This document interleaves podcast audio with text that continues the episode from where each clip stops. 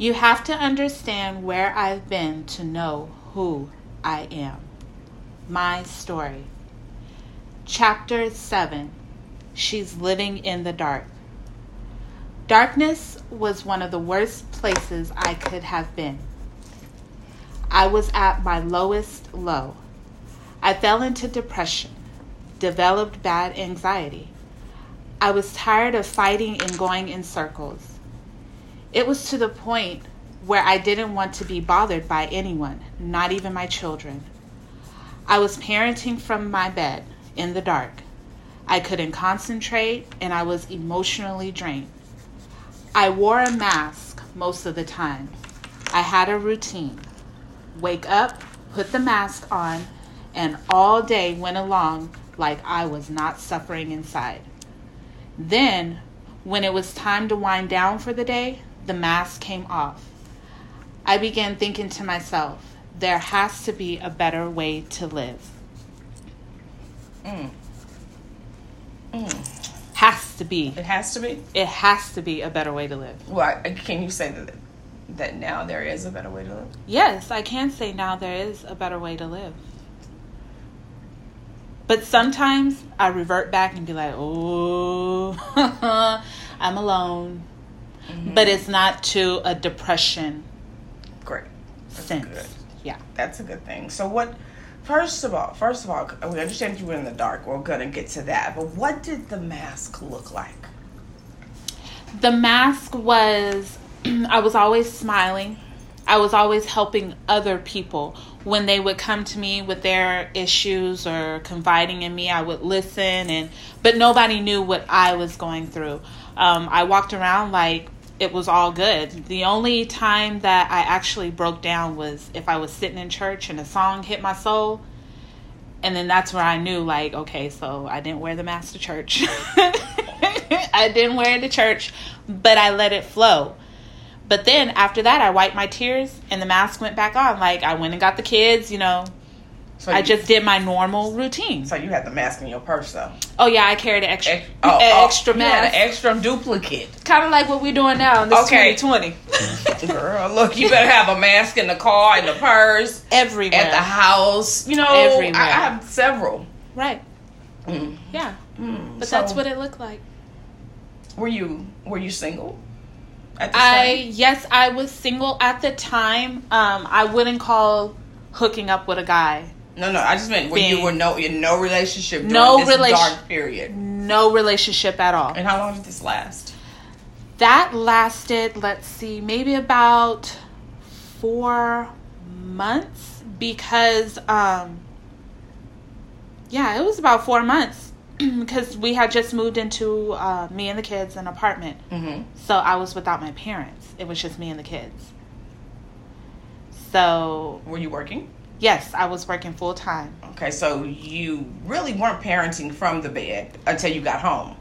Until I got home. And on the weekends. And maybe. on the weekends. So yes. the thing is, my apartment where um, the family justice placed me, it was a two bedroom, one bath. Mm-hmm. So I let the kids have their own room, and I slept in the living room. I had a pull out couch and everything. I had a nice little setup. Okay, you was a nice little mom. But right, I had my own room. right, no, he, the son would have took the pull out uh-uh. couch. No, no, I didn't have my. I needed my own space, you know, just for extracurricular activities. But anyways, um, it was dark in there. I had the solar panel curtains, so okay. it was always dark, and I was in the bed and you know that's where my kids actually learned how to cook because they would take care they were taking care of me i was parenting right in that bed in front of the tv yelling hey guys time to take a shower hey can somebody make me some ramen noodles like i was parenting and it took for my best friend to come in the house and say shonda you're laying here depressed she said you are parenting from your bed what what what hurt you more? That you were parenting from the bed, that you were depressed, that you were dealing with anxiety, or the mask? How about put them in the order? There's four. You have your mask, you're parenting from the bed, you have your depression and anxiety. Put them in the order. There is no order. They were all together. Wow, at the sa- at the same exact. thank you for that. Thank time. you for that. Because some people think that I put one down, No, ma'am. the other one up, No, ma'am. You carry all of that. That's why I was emotionally drained. drained. That's a lot. I, and trust me, I've, I've been Drained. there. I've been there. I have Mm-hmm. this portrait now. I have to show it to you where she's pulling part of the mask down, and that. But that was my coping mechanism. But it, it, it is draining. Very much so. No, it, it, it's truly, truly, truly. So, what did you do about the depression and anxiety? Because anxiety just doesn't go away. It it doesn't. Um, like I said, my best friend, she would come over every day because we worked together. So we rode to work together. We came, you know, we alternated, um, taking turns driving. But she would come and she would just sit down and be like, "You can't do this." She's like, "I've been there before." She was like, "You can't." She goes, "Well, maybe we should go walking around, you know, go walking, or we would go to the mall." Or you know, or I would go pack up the kids and say, "Come on," because she has kids. Mhm. I said, "Come on, kids, let's go over here," and you know, but she would get me out of the house, even to the point where um, I was supposed to be moving Mm-hmm. Because something paranoia kicked in and some my car had gotten broken into. So I was thinking it was the devil. He had found me. Oh my gosh. So I I stalled packing because I felt like this was my safe place. Mm-hmm. I finally have a place for me and my kids, and now I have to move from this safe place. Now I have to move from my bed and what I've been doing. Yes. That was that was a scary part. And I can imagine. I could only imagine. You did not know. You had finally, even being depressed and anxious, Right. You found comfort. Right. I did. Doesn't- but in the kind of in the wrong way. But I'm saying, yeah. but still, for you to to say, I found comfort Mm-hmm. in depression and anxiety Wow. with a mask, Mhm. parenting from the bed because you did not want to move. I didn't. I did not want. I. It took me. I. Let me see. On the last day, I was still like moping around packing, and my mom came over and was like, "So you ain't packed the kitchen yet?" And I'm like, "No, I haven't." Girl, look here. When I got to pack this here, oh, mm, Yeah, I didn't want to. Call, call Mm-mm. somebody. I did not want to leave. Mm. What did the darkness feel like? Um, at times it was scary. Mm-hmm. Because when you're in the dark it's kind of like you're feeling for stuff Wow, like you're you're blind you're blindsided Unfolded. and blindfolded Folded. yeah and it's it was scary You're just playing pin the wheel, putting the tail on the donkey. And Exactly. Playing, and, and wherever that tail landed that's what was going with- on That's Mhm. what you went with. Mhm. So, do you still feel that you deal with depression and anxiety, or is has it gone? anxiety yes sometimes Okay. Um, and my anxiety is I get so much anxiety getting on 90, going towards the east side or anywhere towards Houston. Mm. I get horrible anxiety. Um, the depression, I wouldn't say I no. I'm not depressed because right now I'm I'm in a good space. I'm in a Yes. good place in my life as well and the kids are doing great. But then anxiety, I have to find different ways that work for me to cope with anxiety. Well, there's definitely some guided meditation for anxiety that you can listen to at night. Mm-hmm. For Yeah, all of those out there.